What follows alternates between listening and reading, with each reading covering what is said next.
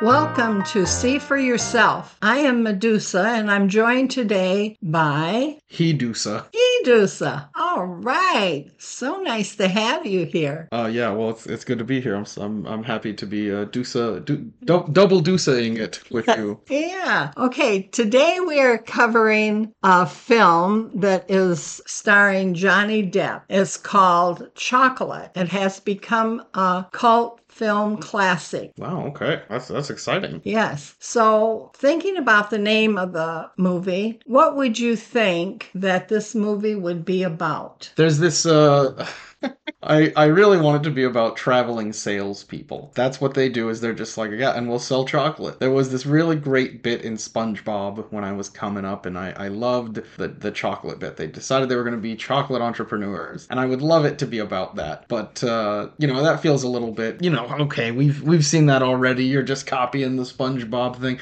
We're, we're copying the SpongeBob thing, but with Johnny Depp. I mean already hard not to love. I, I guess if I were to try to do something more original, I guess I would want maybe we live in a world where like nobody ever found like sweets of any kind or like sugar is purely used for like maybe making baked goods or or, or, or more serious quote unquote serious confectionery needs. And one person's just trying really hard to get some some chocolate made. He's discovered this this bean he's trying to work it in and like everyone's like no that's dumb. It's a stupid idea. But he's he's just really trying to change the world with his chocolate. Well, because uh, the star of the movie, one of the stars of the movie is Johnny Depp, and he's made another movie about chocolate. Charlie and the Chocolate Factory or Wonka, Willy Wonka and the Chocolate Factory, something like that. Uh, do you think it's going to be something along them lines or a spin-off of that or a Oh. precursor to that? I I don't know why, but I kind of I kind of would love that, but I doubt it. There's no way, right? Like, there's no way that that Johnny Depp in this movie is just like, all right, guys, guys, hear me out. What if there was a giant factory that all it made was different candies and chocolates? Maybe that's how the movie ends. Like, he's actually the guy who invents chocolate in this film. He invented chocolate. That's how the movie ends. Is he invents it and people love it. At the end, like maybe after the credits are done rolling, he's like sitting in a in a dark room with a bunch of like big wig types at the time, and they're like, "Hmm, yes, what's your next move, Mister Johnny Depp's character? And he's like, I'm gonna build a chocolate factory. Would you go see this movie just because Johnny Depp's in it? Would you be intrigued by just the word chocolate? This is very much the producer's sort of mindset. I have to I have to make a film that will interest a person, you know, automatically interest them, automatically get them in the seat. That's a that's a smart way to review films. I don't know. When I think of chocolate as a film title, it sounds kind of sexy. Like I don't know why chocolate just sounds like it's about like a romance between one character and another and there's something like sensual about it. And unfortunately, that's just not my demographic. I want a giant monster or I want someone to rebel against a terrible society and, and fight back against oppression. You know, uh, those are my kinds of stories that I like to see. And I, I just don't see that with the title Chocolate. As far as Johnny Depp and his acting go, I will say I have been tainted by his performance in Pirates of the Caribbean and how he has like sort of continued to play that similar character. But I liked almost everything he made before those films. So I'm interested to see. I know Chocolate is uh, older than than, or uh, for some reason I think Chocolate is older than Pirates of the Caribbean. I could be wrong about that, but I tend to believe that his acting is better pre blowing up in that film franchise.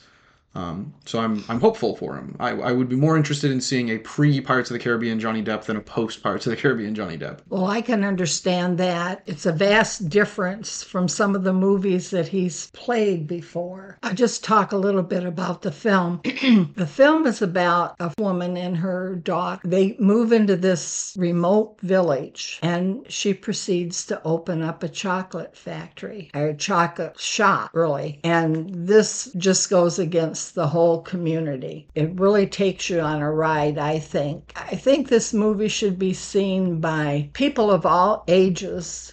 Well, we'll see what I mean when we get into the movie, but I think it's a wonderful movie, and I'm so pleased that you're going to watch it today. Yeah, yeah. I mean, I uh, I said like fighting against an oppressive system, and it kind of sounds like there is an oppressive system in this movie. So maybe the blurb would have been enough to get me into the seat, you know, or to get me to buy a ticket or whatever, however you want to think about it. Maybe maybe after watching watching the trailer, I would have I would have been like, yeah, yeah, this is this is pretty good. When when did you uh, come across chocolate, or did you see it when it oh, when it opened? No, I didn't see it when it opened, but I kept hearing about it. Every time I tried to find it, I couldn't find it, and then I found did more research on it, and I found that it was a, a cult classic, and that I just presumed that's why I was having trouble finding a copy of it. And finally, one day I found it, and then I was just really hooked on it. Where is the movie set, do you think? So, if the setting and the time have to be against someone opening a chocolate shop, I would think it has to be like 1700s or maybe 1800s. You know, we love picking on the French in this podcast, so I'll say for the French. Those those French people are just like, "Ugh, God, chocolate, disgusting. We eat frogs, you know, and uh, the the complete and utter lack of frogs in the menu for this place is just they hate it. They hate it. That's what I'm gonna say. I'm gonna say uh, 1800s France. All right. Well, I'm going to be anxious for you to see this along with me and, and, and see if you like it as much as I, I do. Do you think there'll be any really cool things that they do with chocolate in this film? Okay, if I'm being realistic, they'll probably do like a like a cool chocolate sculpture, right? Like there'll be like a big chocolate rabbit, and then that's how chocolate rabbits were invented, or or something. You know, what I would love to see, and I'm not saying we have to do this. I'm not saying it has to be in the movie. I would, I'd like it if it were. Maybe I don't know. Maybe they like pour chocolate on the bad guy, like the the bad dude who's saying like you can't be, you know, doing all this in this town because we're not about that. That you're bad. They pour chocolate on him, and it's just such hot chocolate that it just you know, after they're done pouring it on him and the, the chocolate stops pouring, now all that's left is his skeleton. And like, oh, they killed him with really hot chocolate. Oh, and that would be cool for me. We don't have to do this. It doesn't ruin the movie if it's not in there. It's just what I want. Do you think there'll be any romance in this movie? Well, I, I did say that the name itself implies sensuality to me. So for some reason, chocolate as a word is just a sensual word. So yeah, I mean, uh, yeah, maybe maybe Johnny Depp is uh, he's interested in the shop owner, or maybe he uh, maybe she's interested in him. Maybe that's the whole reason she's opening the chocolate shop. She's just like, I'm in this new town, and this guy has just captivated me, and he's always saying how everything here tastes bad and doesn't have any life in it. And so I'll create this food that does, and I'll open a shop around it. Or I'll try to introduce, maybe they don't create the chocolate, maybe they just have brought chocolate from wherever they're from, and they say, hey, try this chocolate. And he's like, what is chocolate? And, he, and then they start a romance because he just falls in love with the chocolate and he helps her build the thing and he supports her when she's having difficulties, maybe. Yeah. Uh, do you think that there are many relationships in this, or if it's just narrowed down to a small cast of characters? Oh, is it an ensemble piece or is it a uh, more of a farce kind of thing? Hmm. I, I do love bottle movies or, or movies where it's just like one location, two or three characters. That's it. I think that could be really. It's just Johnny Depp, the the shop owner, and her daughter, and that's it for the whole movie. And all we get to see of like the other people is like, oh, I I came in to see you at the shop today, but I saw this note on the door, and it's from the the mayor, and he's saying you better get out of town or what have you. Uh, you can do that, and it's super cool when you do. I will say it's a little less exciting. I, I understand why people generally don't love it, but it is interesting to see, right? Like to try to make a full. How long is the movie? Do we know? I can't remember how long it is. Let's just say two hours. A movie with Johnny Depp, you kind of want to have a little more time, and it's a romance, or it seems like it's probably going to be a romance. Two whole hours of just one place with just these people is kind of hard. So I get if maybe they don't want to do that. I think that like a small ensemble cast of maybe like I'm going to say the number 10. Let's say 10 different people. And each of them is very distinct. One of them's the mayor, one of them's the doctor. He's the only doctor in town. One of them's the the soldier from a foreign war who's really like in his head about what he's had to see and do. They're all like quirky and like distinctive characters, but uh I guess I really only gave one character, the soldier from the foreign war. The other two are just jobs. I'm bad at this, it sounds like. Well, do you think this is? Are you afraid it's going to be a chick flick? oh, oh, okay. Yeah, you, you know what? Yeah, I think I am a little afraid of that. I think that uh, Because of Johnny Depp? I don't think it's Johnny Depp that I'll put all the blame on. I think the title has something to do with it. The fact that we are dealing with a female leading film, typically when it's a woman in the lead, you're going to have it's sort of a chick flick a little bit. I will say, out of all the different genres and subgenres, rom coms, chick flicks are my least explored, and it's and it's terrible because I genuinely genuinely believe that any any genre can be done in such a way that I'll like it, right? Yes, yes. But I, I do feel that, that that's the genre that I explore the least. The reason I wanted you to watch this is because it's unbelievable that one film can have this much. So I'm going to be interested to see what you're going to think about it when we get done watching the movie. Is there anything you think might be in this movie that would ruin it for you? Uh, I mean, other than Johnny Depp playing Captain Jack Sparrow, you know, uh, if I catch even a whiff of that, it's going to ruin it immediately. We've talked a little bit about it potentially being a rom com or, or a chick flick. If we do have that, I just don't want one of the things to be if a good romantic partner comes along, it'll fix everything in your life. That is a very common trope in these kinds of movies. Well, if you just have a good man come along, he'll totally fix all your problems. Or vice versa, you know, if you have a good woman come along, she'll fix all of your problems. And I just don't, I've never seen that done well. I'm open to chocolate maybe changing my mind, but every time I see it, I, I consistently have problems with it and it ruins films for me. Like holistically, there will be a film I love, and then that one thing comes up, and I'm like, oh, this kind of kind of ruins the character's growth and change that they could have had in this film just for a cheap. Oh, they're look how close they are because she fixed him, or because he fixed her. You know. Yeah, I think it's much better to to see an ending where the person actually fixes herself. I agree. Yeah, so let's hope that can happen. Do you have any examples of films where you've seen like the character fix themselves and you felt really good about it? Like, yeah, you you did it, and like you can still have a romantic partner and fix yourself. Like that's totally normal. Oh, I, I'm sure I have. None comes to mind right now, but I'm sure that I have. That's okay. I uh, to be honest with you, I can't think of one myself. But again, this is my least explored genre, so Right. I am a little bit uh, out of it. Well, we are coming up on that time. Do you have any last minute things you'd like to predict about the movie? Hmm. I'd like to see a scene where Johnny Depp just animalistically tears into some chocolate. Like he's just gobbling it down and he's just slamming it. It's very ugly. It's it's just getting all over him, you know. I'd love to see that kind of a feral response to something that's like new or exciting or done really well, you know, something like that. I think that that would be a cool, like very specific scene to include in this movie, but I think it'd be fun to watch. I can see your image coming out of your body on that. You've you've already foreseen something that you think is going to be really really good in this that needs to be in this. So, let's go. Let's watch this movie and see what happens. Okay, great.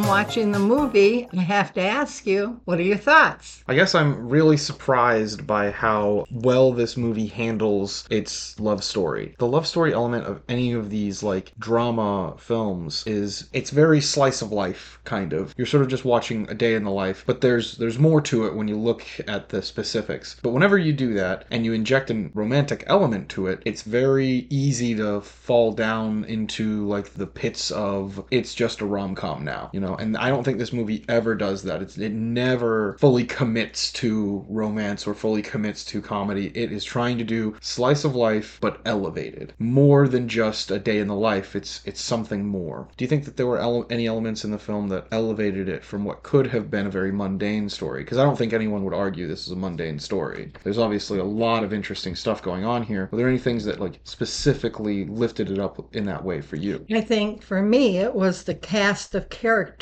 how they were bought into the movie. They did a great job with the characters. It was so vast and varied, and it was just uh, kind of took you a lot of different places. But being the theme of the movie, I thought was the morality and how it could have lifted that community up or just totally torn it apart, and how it could have easily wrecked people's lives. I know that you don't need me to say this, but I just want to applaud you for having a very good grasp of the term theme. And a theme in film has to not just be a topic, but to be what the film is trying to say about that topic. So you've you've noted the topic of morality and the theme that morality can be used to separate people or to bring them together. And it just depends on how you wield it that it it changes. You know how, how it the outcome is is based on how you you wield it. Exactly. I think that your assessment of people should watch this, people should be aware of this. Every anybody of any age or or mindset should be able to see this and, and feel something from it and learn something from it. I think this is absolutely that type of film. Yes. During the movie, I had mentioned that in one scene, it reminded me of something that's going on in my family right now. Mm-hmm. These things were hitting home, and I think probably for some people it would be. You could pick out maybe not just one particular thing, but somewhere in that movie you could find something that you can relate to. Yeah, I know that um, the movie has this sort of elderly woman. She's got a lot of salt to her, you know. She's very worldly. She's seen a lot of things, and so of course, when you know the the magical lady comes to town, she's a little bit like, I don't know about you. I've been swindled in the past, and I know your type. You know, she wears her down over time, but they reveal that this this older woman is having this like difficult struggle she's going through, and she's actively choosing to like confront it on her own terms, to face death the way that she wants to. She says, "Let's show everyone that we're willing to go down dancing." I think that there's a particular member of our podcast who comes on here just about every week that that they would really appreciate this character and their philosophy on how to live life and how to die with grace and dignity. Exactly. I particularly liked the cinematography in this movie. I just thought it was so beautifully done. Mm. The light and the dark.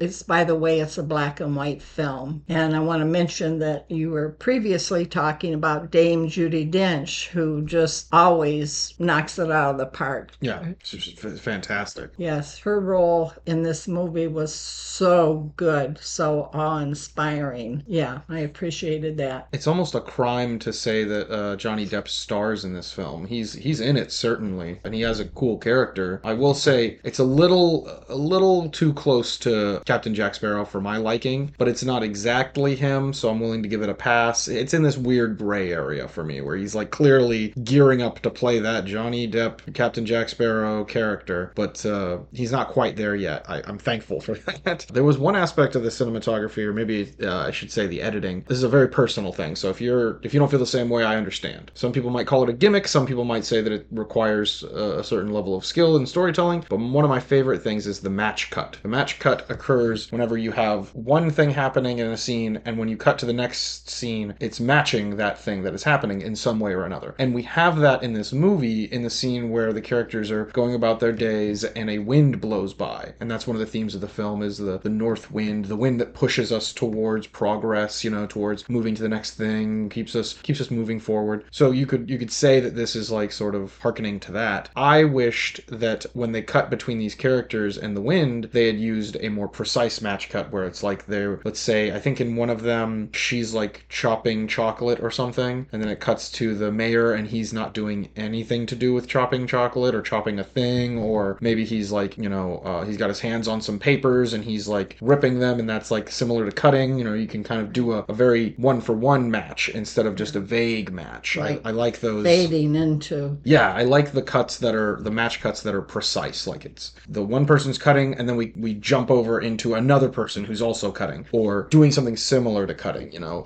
a similar body motion, perhaps. You know, Right. but that's very subjective. It's not the kind of thing that's like this makes the movie bad. It's just I prefer this, and they had a good opportunity for it, and they just didn't. Yeah. I Also wanted to mention that this movie was taking place in 1959. Yes. And I thought, sitting here watching the movie, drawing comparisons with what was going on in the United States in 1959 and what was going on in that little French town mm-hmm. at that time. They were a little backward from from what the United States was. It was, but it didn't take away from, but it certainly could show you, you know, what things were like in that place. You want to say specifically what you mean by Well, comparing? what I what made me think about it was when the uh, priest says, you know, he's singing Elvis Presley, and I'm thinking during 1959 there was a lot of American Bandstand, uh, you know, a lot of music coming out of Detroit, you know, Yeah. Motown, and and then this little remote village. They just weren't aware of that. Yeah. Everything was still just a sin, you know. So there's a little behind. a little behind, yeah. That makes makes sense. I thought that was interesting that they did that much to to kind of show the difference in time and place. Did you have a favorite character? Ooh, that's a good question. I think I really liked Luke, Yes. the the the son of. Uh, young man. he seemed like a young boy in a repressive town. I agree. Y- young men in any repressive situation usually are going to like go the other way with it. Like Right. he's just looking for the macabre in everything he sees, and he's just really interested in that like darker, more edgy stuff. And like, yeah, that's how that's how young men are. Like they think that stuff's interesting. you And know? and the lovely grandmother, played by Dame Judi Dench, she could provide that for him. You know, and there was a lot of difference in their ages, but uh, she was cool. Yeah. She really was. I find her to be a, a really interesting character as well. I think that that whole like that whole sub story of like Luke, his grandmother, and his mother, the dynamic there is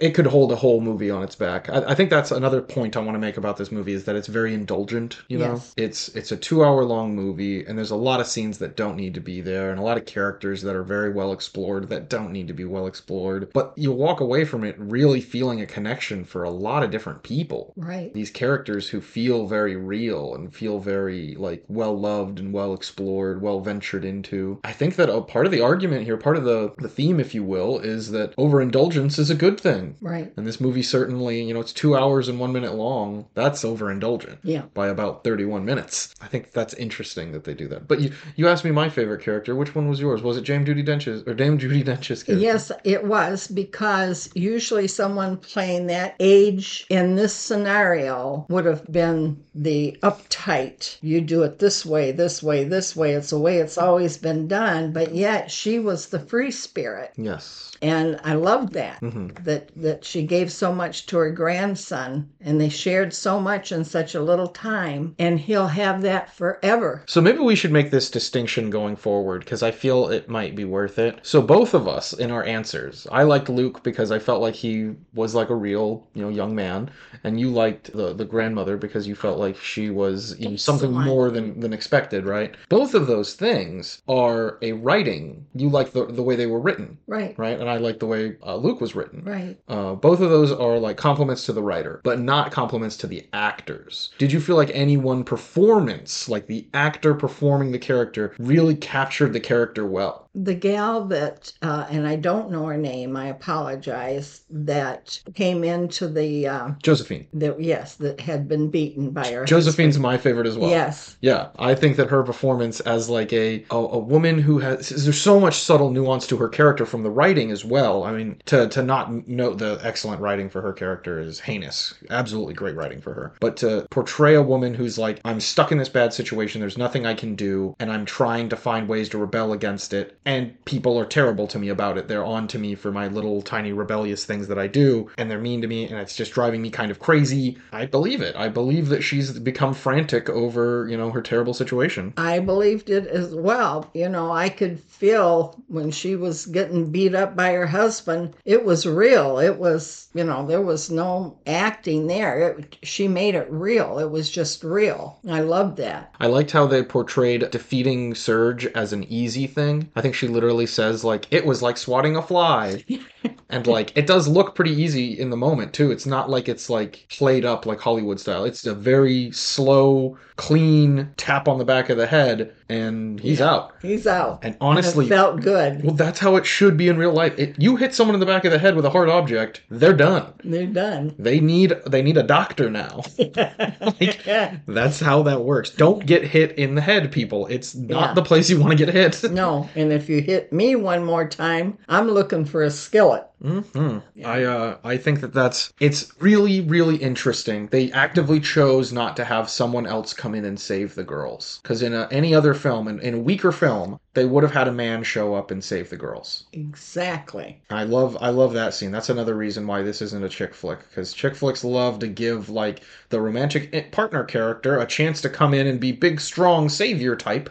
Right. And no, no, you know the problem is with them. Let them handle it. You know, I'm not saying that if someone's in danger you don't help them. I'm saying that in a film when we're writing a film, let your characters who are in danger solve their own problems. yeah, like it would be in real life. Yeah. You're not always gonna have somebody come in and save you. Yeah, and the more we put that in films, the more people think that that's how it should be. Yeah. No, no, the way it should be is you figure it out. You gotta, you gotta save yourself. I thought Johnny Depp was playing it loose. He was he was not overreaching, he wasn't overacting. He was just kind of mellow. I was surprised that they bought him in for the last shot of him. I, I just thought he'd go off into the sunset, that that was the end of him. That I was surprised that that happened, that they came back in, but I guess you Yeah, know they when- thought when you have- people would want to see that maybe. When you have Johnny Depp, you use Johnny Depp, Mhm. right? Like, Yeah. I, I guess that's what it is. I, I think his mellowness is what I didn't like because I would have directed Johnny Depp to be more happy-go-lucky. You know, he's just this big bright ball of sunshine, and that way, whenever he takes his his daughter or his handler, I guess she calls him uh, her pony, Yeah. and um. it's very funny, but uh, uh, this little girl he takes her to get some seltzer water, and they ter- tell him like, "I don't, I don't, uh, I don't provide for animals or, or something. I don't sell to animals." Horrible. And if I think that if we had established his character as this big, bright, happy, you know, almost like he's trying to cheat you out of some money, but he's just like so happy, and you kind of want to, you know what? Fine, man, you're such a happy guy. I'll, I'll give it to you. In that moment, if he's been that like happy-go-lucky, they tell him like, "No, we're not going to serve you. We think you're animals," and that smile that he's always got on just like falls all the way off. Yeah, because he's been made to look bad in front of his daughter, and his daughter's been called, you know, subhuman. I think that would have been a really like hard moment for us as viewers to see him go from like the the cheery happy guy. Oh no, you know. And I, I didn't love his opening lines either. From a writer's perspective, they were very people think this about us. I'm going to explain to you how this world works and how people perceive my type of a person. You know, too too straightforward. Don't give me that like that directly. You know what I mean? Yeah, if if you already know what people think about you because you've been down this road before, that was a flaw that I thought. Why would you take your child into that situation when you knew something could arise? Yeah. And why would you just tell a complete stranger this is how people view me and it's not very good? Right. a little backwards, you know. I, I also thought that there was a missed opportunity where he's like, that's not my favorite, that's not my favorite. And then at the end, he could say, she's like, all right, hot chocolate, that's your favorite. Everybody likes hot chocolate. And he's like, no, you're my favorite. And that could be like a big, Right. you know, moment. Or maybe he never says you're my favorite, but the subtext is, oh no, it's not my favorite. And he like leans into her. And then we can be done with Johnny Depp for the movie now that he's like leaned in and it's implied. It's, not im- stated, yes, but it's implied. implied. Or maybe the little girl can say, I know what his favorite is, and look at the mom, and then maybe she blushes. And it, it's never stated, but, you know, again, we can, you can use, there's a lot of ways in film to imply something without stating it, you know. Exactly. And then maybe after, uh, maybe after she blushes and he, and like she's like, go, go on, get out of here now. She goes, it's hot chocolate, mom. And then she's, he's, she's totally wrong. Or maybe, you know, there's a lot of ways to make this fun. Did you think it was a good choice of towns for the movie? Oh, uh, what was the name of the town? I don't remember. Oh, I, I yeah, I don't know either. I, I like that it was in France. We were right about France. We nailed that one, boys. All right, let's go, let's go, let's go. Nobody eats any frogs in the movie, which is disappointing. And we didn't get to see Johnny Depp like just devour some chocolate, but we did get the mayor, who is an actor that I've forgotten the name of because I'm an idiot. I love that actor. He's so good. He was in. uh He played uh Doctor Octopus in uh in Spider-Man 2. I know you're a huge Spider-Man uh Yes. Spider-Man fan, so he played that character and he did a great job. And he did this character and he was amazing. And we did get to see him just go to town on some chocolate. I thought when he was doing it, I thought, well, you nailed it. Somebody's going to devour that chocolate. And they did. Yeah, just an inhumane. Yeah, just Had to. a wild love for chocolate, which is what we want to see in a movie about a food. You want to see someone just do something crazy with the food. And they did it. We weren't disappointed on that, were No, we? no, it was- it was good, it was good. I, I also like that that's that's the showdown. The showdown as it is set up in this film, because every film has a moment where like two different ideologies have to clash together in a an explosive sort of moment, right? right. In this one, it's a little bit weaker because Vivian's not there. She is not at the showdown. Right. But her stand-in is this chocolate woman, and the chocolate woman gets attacked brutally by Brutally. yeah, just cut up okay ribbons. by uh, the mayor or the count. The, the count is his name. The count just cuts it up and then falls into the chocolate. And I, at that moment, I think I realized the thing that I took away from that moment was she's killing him with kindness. And he is he talks just in the previous scene about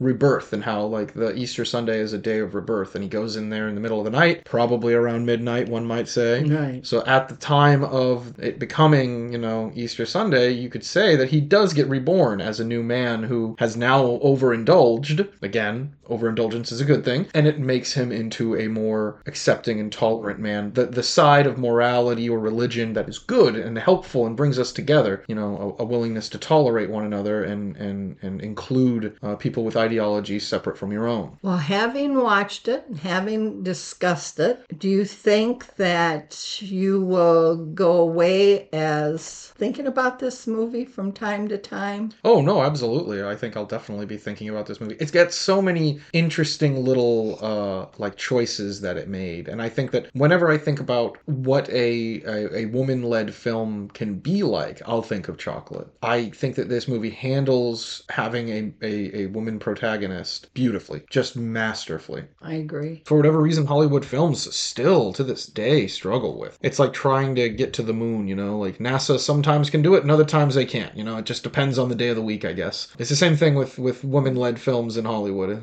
Sometimes they can do it and other times they can't. With Chocolate, they definitely nailed it, and I'm glad to see it. I'll, I'll be referencing it in the future whenever we have a, Good. a woman-led film. I'll be like, it's better be as good as Chocolate. We, you have that as a reference point all the time. Okay, so now we've watched my choice, Mm. and next time it's going to be your choice. Have you got things you're thinking of? Oh, I've got yeah, I've got quite a few movies for you. I have I'm I'm trying to understand if uh, you're how open you are to a radically different kind of movie. Oh, I'm open. Okay, I, I I love the enthusiasm. If you're if you're saying you're you're you're down to clown, then clown we shall. Yes, I'm open. I, I love new experiences. Actually, now that I think of it, Chocolate's kind of a no. Chocolate is not the first black and white film we've done for this podcast. We've done one before. It was uh, The Tingler. Was Yeah. the one. For some reason, I think there might have been another one, but I, I think that's not right. I do think that Chocolate is the first for this season. If this comes out in season two of the podcast, which I'm hoping that it will, this will be the uh, the first for season two. Good, good. Which is good. You know, we sh- we need to include as many of these black and white films. I It's, agree. do you think that there was a reason they made it black and white? I think the reason was color kind of gets in the way of stuff, I think. Mm. And black and white, you just see it for what it is. And it adds so much to it. The way it's shot, just so, like I said, the lightness and the darkness fading in and fading out. And it's just, you get to see it just for what it is. Do you think that there might be a story related reason why they chose black and white? Well, there again, I just think so that the story would stand out. Nothing else would get in the way of it. I think that they chose to do black and white because we're talking about morality, right? And morality is often discussed. Black or white. In terms of black, white, and potentially, if you're a nuanced individual, you might say gray, which is interesting because black and white films inherently have gray values to them. Right. It's just we always call them black and white films. Yeah, that's that's a, a good point. I think that, that that might have been the specific reason they thought that that would be a good uh, little hidden thing that if you're thinking about it, you'll catch it, but if you're Right. not, it doesn't matter if you don't. It's Yeah. it's still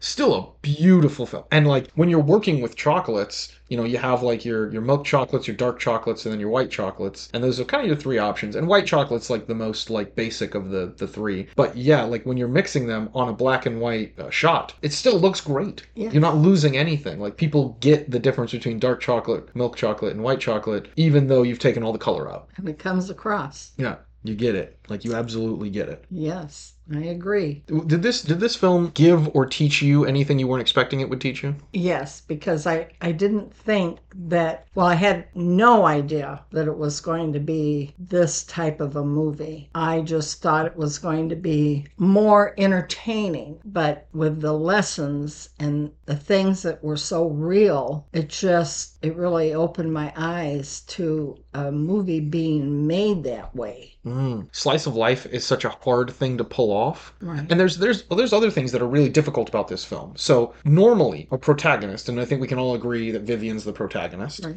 Your protagonist normally starts in a place of comfort. They are in the middle of status quo, and they have to leave status quo either to protect it or to learn something new and then return back to status quo, right? Vivian comes from outside of status quo. She is not in the normal place. She's coming into the place of normality and then fighting against it. That is a much harder thing to do than characters in a place of safety and comfort and status quo, but they must leave because of reason. Once they've gotten that reason taken care of, they will return, but they're now changed in some way. She fights the status quo and then she changes the status quo, but it hasn't changed her so much that she's forgotten about leaving. She still wants to leave, but decides not to. And I wish there was a more fulfilling reason for her not to leave other than I have successfully changed the status quo. Like once it becomes clear that like the townspeople are on her side, she's still unsure about leaving, Yeah. but decides not to. And it feels like a lot of the reason why she didn't leave is I changed the status quo, so I guess I'll uh, stay. It had to be hard for her because she was being judged from the second that she got there. From the very second that she got there, she was being, they had already formed an opinion of her. Do you think there was a moment where people started judging her? Well, I think at the beginning because she had a child out of wedlock. Yeah, the the moment that she says I'm I'm mademoiselle, not Right. not madame. It it was very very well performed that moment. Yes. Just the sudden stop and like what is it? The pregnant pause there, the very mm-hmm. like bloated pause of like oh And to think that you're feeling what she's feeling, you're trying to feel what she's feeling because you're thinking this is her whole life that they've judged. They don't even know her. And the people that are judging her are the people in church who are supposed to be loving and kind and accepting, but yet they're judging her. Yeah. They have found it to be their main purpose on life. Yeah, it's it's the it's the problem with religion as I've understood it my entire life. Religion in the modern sense isn't about like coming and bringing value to you. It's about coming and taking value away from you. Exactly. You have to come and spend time at our church because if you don't, you know, society will look at you differently. You have to come and give money to our church because we need it for church reasons. You have to come and there's all these things that the church is taking from you, but all it gives is some people aren't going to be as mean to you as they could be. It's extortion. really leaves a bad taste in your mouth when you see this going on. They have the right to be the judge and the jury of everyone, and they spread the news. Yeah. There's n- no comfort, no kindness, no acceptance. It's all gossip and, and mm-hmm. finding ways to be aggressive towards people over petty things. Yeah. And where they think they can set themselves up to be that judge and jury, I don't understand it. Just because they're religious? I, I wouldn't know. I mean, I, I distanced myself from that walk of life a long time ago. I do think that, uh, I think there was a missed opportunity in Luke's grandmother's death. When she dies and they're burying her and they're giving the sermon for her, I think that there should have been an argument between Vivian and uh, Luke's mother. Maybe the count would come in and, and say, hey, the mother gets to decide, which I think is the technically correct answer, but morally it is inappropriate because we know that uh, Luke's grandmother, we know it's never stated, but she seems like she's an atheist. So to have a priest at her burial giving like sermon, very inappropriate. Well, she's been down the road. She's she's been treated poorly and she's been judged and become an outcast. But that's their version of inclusion or their version of being kind. We'll send a priest to your grave to give sermon even though you were an atheist. Yeah, and we're going to talk about you at your own funeral. Yeah, talk that good shit about you. Uh, and, and it's it's one of two things. They either they either gossip about you at your funeral, or they talk like you were a saint, a wonderful, beautiful, amazing person, which is untrue to who you really were. Yeah. She was a warts and all kind of people. Some people are warts and all people. They don't mind you seeing how ugly they are or how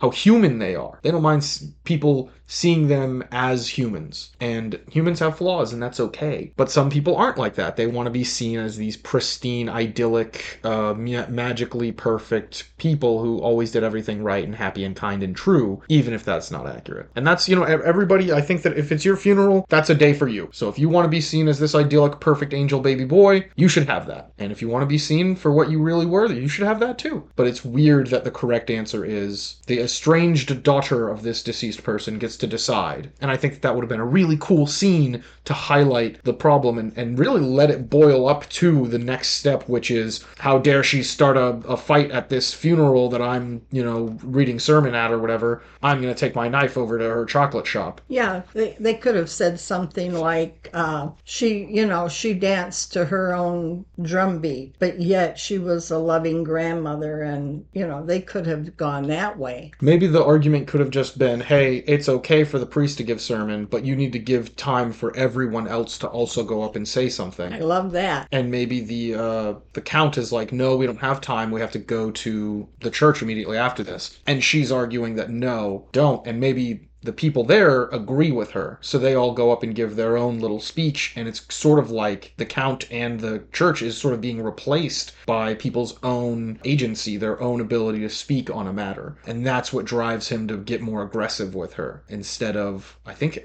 there really isn't any building up to him deciding to like stab her. It's kind of just like he's frustrated with the situation and goes to do it. He's he's like, "Oh, I haven't eaten in so long and this lady, oh man, she's frustrating me. Better go stab her." He's just weak. He, he was so weak. You know, moment of weakness certainly. Yeah.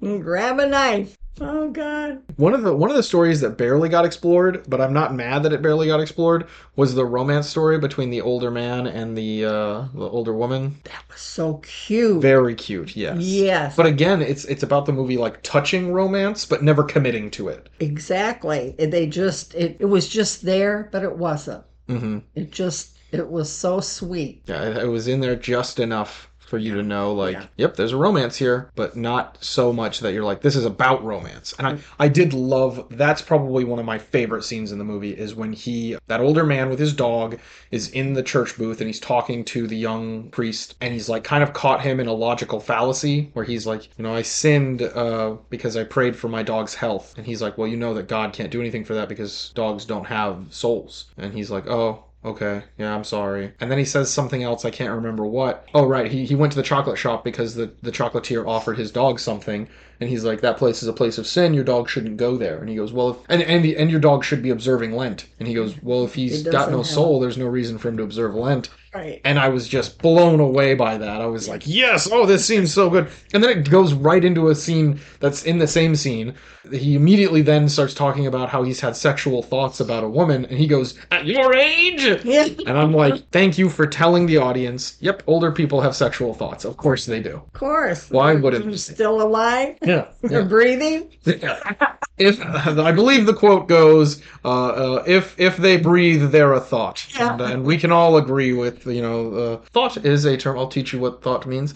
Thought is a is an acronym that means that hoe over there, and so it's a term usually used to demean a, a, a person, calling them a hoe or a, or a prostitute. Didn't know that. Yeah, so if you want to call someone a prostitute without having to use the word prostitute, it's kind of a long and cumbersome word. You can say that they're a thought. Okay. Yeah, there you go. Uh, you, you have that whatever you want now. You can be like, oh, this thought, you know, look at them. There you go. Now you now you have a cool new insult. You can just let loose, Right. I love new words. hit them with it. You know. Uh, uh, but yeah, the quote is, "If they breathe, they're a thought." So everybody's a everybody's a hoe. Yeah. As long as they're breathing. That's right. Mm-hmm. Doing that hoe shit. Got two brain cells, you're good. Mm-hmm. You're capable of it. It's getting to be about that time. Um, do you have anything else you'd like to share? Yeah, I uh so one of my problems with the final movie in the Marvel Cinematic Universe's original lineup, they get to you know the Infinity War and then they do Endgame. And Endgame is the last movie in that original lineup, right? And in that movie they get all the different characters from all the different movies all together in one big last fight, right? And there's a moment where there's this like impossible seeming task. And one of the girl characters comes up and she goes, "Don't worry, we'll help him out." And then all the girl characters line up and help this man out with his impossible task he's trying to accomplish. And I hated that scene. Not because it's like a girl power moment, but because in an already ridiculous and silly scenario where all these action figures are just slapping against each other, it seems really ridiculous for all of the gir- specifically just the girls to line up to help this guy out, even though there are tons of other people around. I get they're busy fighting the other action figures. I get it. It just felt very unearned and just randomly put in there. Some screenwriter somewhere was like, "Yeah, this would be fucking cool," hoping that somebody would change it, but nobody did. He's like, "Ooh, you guys kept that in. Why would you keep that in?" I feel like the girl power mo- moment in this film is excellent. Good. Having having the two girls sort of fighting on the stairs and then walking into their kitchen and seeing all the women of the town helping to cook, and then there were also men in there too, Right. like uh, the They- the one woman's husband who she's decided to uh, drug with chocolate in order to get him to have sex with her. One of the weirder, I, I did like that this movie respected physical intimacy as well as romantic intimacy. A lot of the times, these Hollywood films sort of conflate physical intimacy with romantic int- they're the same thing. Or they only pay attention to one and not both. But this movie seemed to pay a lot of attention to both and i really appreciated that. But i thought the girl power moment in this movie was very well handled even if they included a couple men. Probably because they included a couple men you know? Men are men are girls too. Like let's right. all let's all just be men and, and girls and girls and men. And be helpful and Yeah. be a part of the group. yeah. Yeah, I agree. good good ending. What did you did you have anything for me? Well, the one thing that came to mind just now Mm. Was I was so glad that they didn't let the child burn up on the boat. It was taking you in that direction, and I just was feeling, you know, don't let it happen. Please do not let that happen. right And I'm glad they didn't. Yeah, yeah. It would uh, certainly. I think that you could see a version of this movie that's a lot more uh, Shakespearean, where like this big tragic event happens, and that Right. causes all the people to ramp up to the point where they're willing to kill each other over it. Right. You know, they could have done that. They could have done the Shakespeare thing, and it, it probably would have been just as good. I would think. You know, the rest of the movie's so solid, it's kind of hard to fuck it up at that point. Right. You make a an excellent, you know, hour and twenty minutes of film, and then the last forty minutes you fuck it up somehow. Yeah. very likely. Uh, uh, so even if like the producer came down and said you have to kill the little girl in this movie, okay, we got to do that. They'd still make it good after that. But I do agree. I think that this version of the film, you know, it has a moment or two. You know, the assault scene and then the the fire scene are the two big like really dramatic moments. Yes, you know, where it just built up to such a point that you didn't know what what to expect, which way it was going to go. it sort of knocks the wind out of you. You're like Yeah. you're watching it, you're like, not in this film. Right. That's right. not right. Yeah. you get you get a vibe for the movie and then you see these moments that feel a little out of place and like it's shocking mm-hmm. right i agree I, I i think it definitely succeeded in those two scenes specifically in creating a moment of terror Mhm. J- just good filmmaking at that point yeah Yes, it was. Uh, you could get angry at what was going on. You could get very sad. It was, you know, the things that were going on. You could feel what, you know, the what people were doing. I, I just love this movie so much. i'm glad to hear that i i had a very good time as well Good. So you're happy? yeah All right. Okay. Next time it's going to be your choice. i can't wait it's gonna be good So we're going to close for today and then we'll see you next time. great